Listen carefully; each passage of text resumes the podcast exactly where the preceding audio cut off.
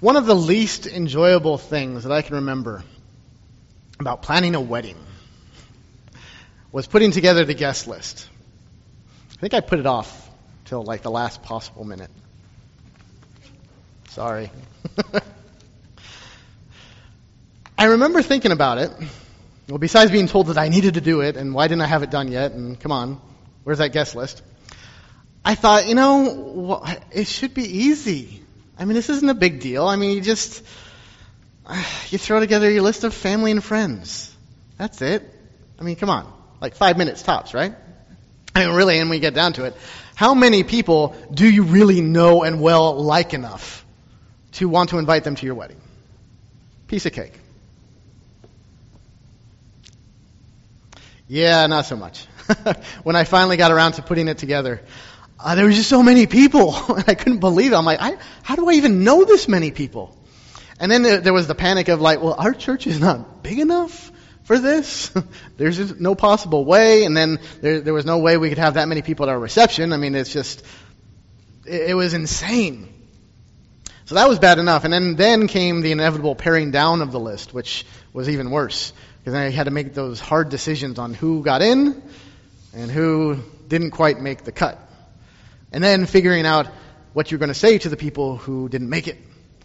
How you're going to explain to them why they were left out. Ugh. Not fun. Not fun at all. And that was under normal circumstances. I mean, my heart truly goes out to people who have been planning a wedding this year. You know, and having to deal with the, the, all the um, all their plans going up in smoke due to the coronavirus. I mean, having to go back to the drawing board and redo everything. And, and especially with the guests, either having to massively reconfigure your guest list or just being in limbo, not knowing who may even show up. I mean, I can't even imagine uh, how that's all gone. I mean, I've, I've gone through, I've done one wedding this year, and it was one that was had to be postponed, and it was just hard decisions have to be made. And ha- so having problems with your wedding guest list is the, is the setting for our scripture passage today from our gospel text, where Jesus teaches us a parable. He talks about a king who threw a wedding feast for his son. So he sends out all the invitations, gets the guest list, sends out the invitations, but nobody showed up. So he says, okay, I'll send out more invitations. You know, go out there to the people I've invited and tell them, look, the food is ready. Everything's set. It's the best stuff. You're going to love it. There's an open bar. Why would you not come? He says everything is set. You don't want to miss out. And yet again, nobody came. People went off, did their own thing. Some even took the messengers and abused them, even killed them. Now, if you've ever planned a wedding and things didn't go like you expected, you can probably relate to the king's response. Just like, I'm done with you people. and he says he sends out troops to destroy those murderers and burn their city. It's like, I can understand the impulse, I guess. so the king takes a new approach. He says, well, since those who I invited were not worthy, I'm going to send out the invitation to whoever. Just go out there. He sends his servant and say, you know what? Whoever you find, bring them in. I want this place filled with people. So the servants go out and they go to the streets and they just start pulling people in. Good or bad, whatever. Doesn't matter. They just start bringing them in. Now if we stop there, not bad. It's not terribly difficult to see what's going on here. To follow the, the line of, of thinking that Jesus is putting down. Because he's talking about those who reject him reject his teachings. That God has sent out his word. He, I mean, Jesus is right there. He, God has sent out Jesus, his word, the invitation to the wedding feast, the good news of forgiveness and salvation. And unfortunately, there were people who were ignoring it. There were people who were outright rejecting it. So then God says, you know what? Okay. I'm going to send it out to everyone. I'm going to go out to Jews and Gentiles. Great. Everybody gets the, gets the invitation. But what I want to look at today is the, the last part of the parable, because that's the hard part. That's the challenging part for us. Even confusing. Because the guests have now arrived. Everyone who was invited, the, the bigger guest lists are brought in, good or bad. The king goes and inspects his guests, and he finds one who is not properly dressed, not wearing the wedding garment. He says, How did you get in here without a wedding garment? Man was speechless, didn't know what to say. So the king had him bound and cast out into the outer darkness, sending him to hell. And Jesus closes by saying, You know, many are called, but few are chosen. Which should give us all pause. I mean, this is kind of a terrifying thing because we are a part of those guests who were brought in after. You know, in the context of Jesus' message, the first group invited were the people of Israel, those to whom God sent the prophets, uh, the people who rejected those prophets, who abused them and killed them. And so now the, the invitation is going out to all the world. Like I said, Jews and Gentiles alike. Jesus goes to the cross to die for the sins of all people. But by the end of the parable, Jesus says, Many are called, but few are chosen. And it all seems to come down to how you were dressed, how you were prepared. Now, this one who was cast out uh, was found not to be wearing the proper wedding attire. He might have been brought in, but he wasn't dressed for the occasion. And this just opens up so many questions. like, what? How, how did that even happen? I mean, if everyone was pulled in from the streets, how did everybody else end up being dressed? and he wasn't. You know, was, was he offered the clothes, but he, he, he, he refused to put them on? Did he not get the clothes? Did everyone else, you know, did they go into the side entrance and they got the, the regular clothes, the good clothes, and he just, you know, he didn't? Okay? Uh, how could he be invited if he wasn't prepared? How did he get in in the first place if he clearly wasn't dressed for it? And what about the king? You know, what is his hangup? I mean, why, why is this so important? You know, he, he's the one who invites everybody, so he has this welcoming, accepting attitude of come as you are, and yet this one guy, he says, no, go. I mean, we, we, hear this, and it, it seems like he pulls people from off the streets and then dismisses them for looking like they were just pulled from off the streets. Very confusing. And at its core, it's, it's really the age old question of how can a loving God condemn people to hell at all? I mean, if he loves everybody, how can that work?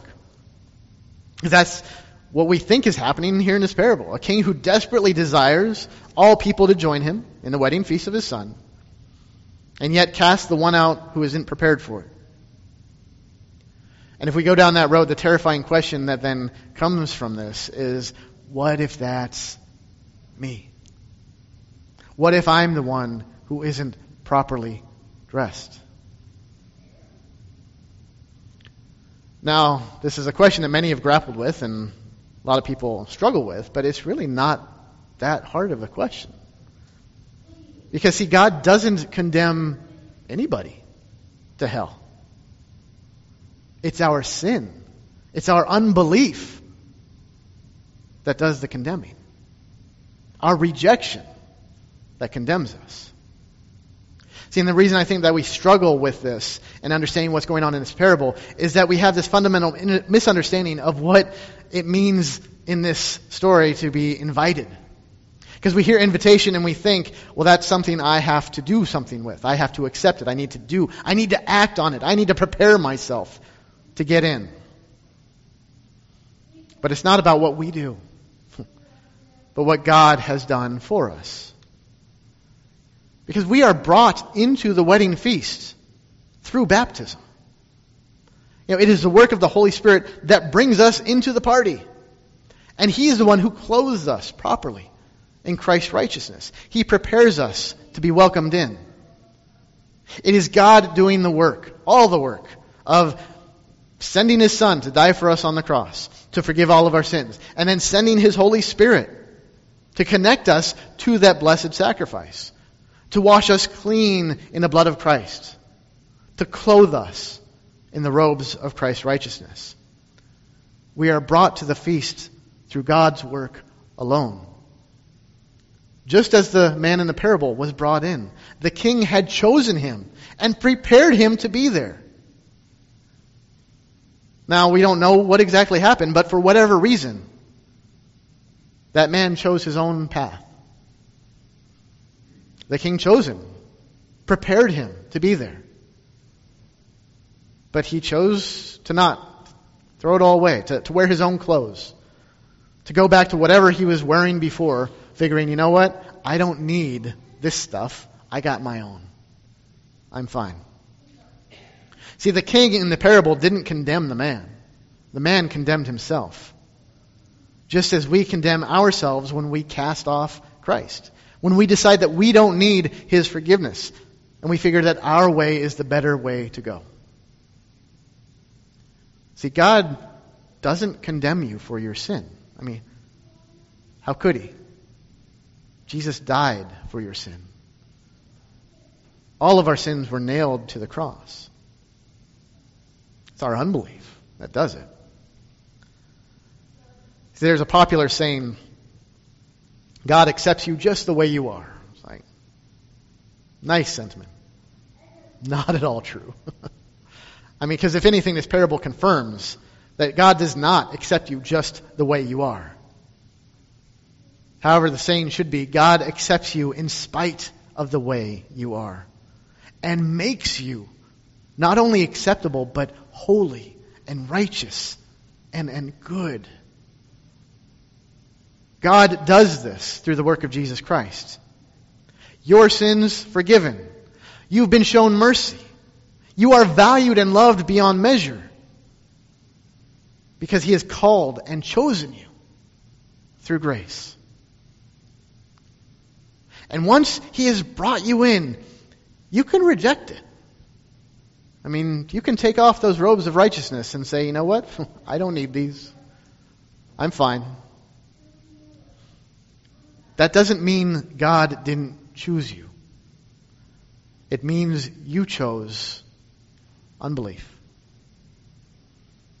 That's why we're here. That's why we keep hearing the Word of God. We keep receiving His sacrament. So that we're built up in His faith to know what He has done for us. That's why we, we teach and confirm our children. So that they know what God has done. So that they don't throw away this precious gift of faith.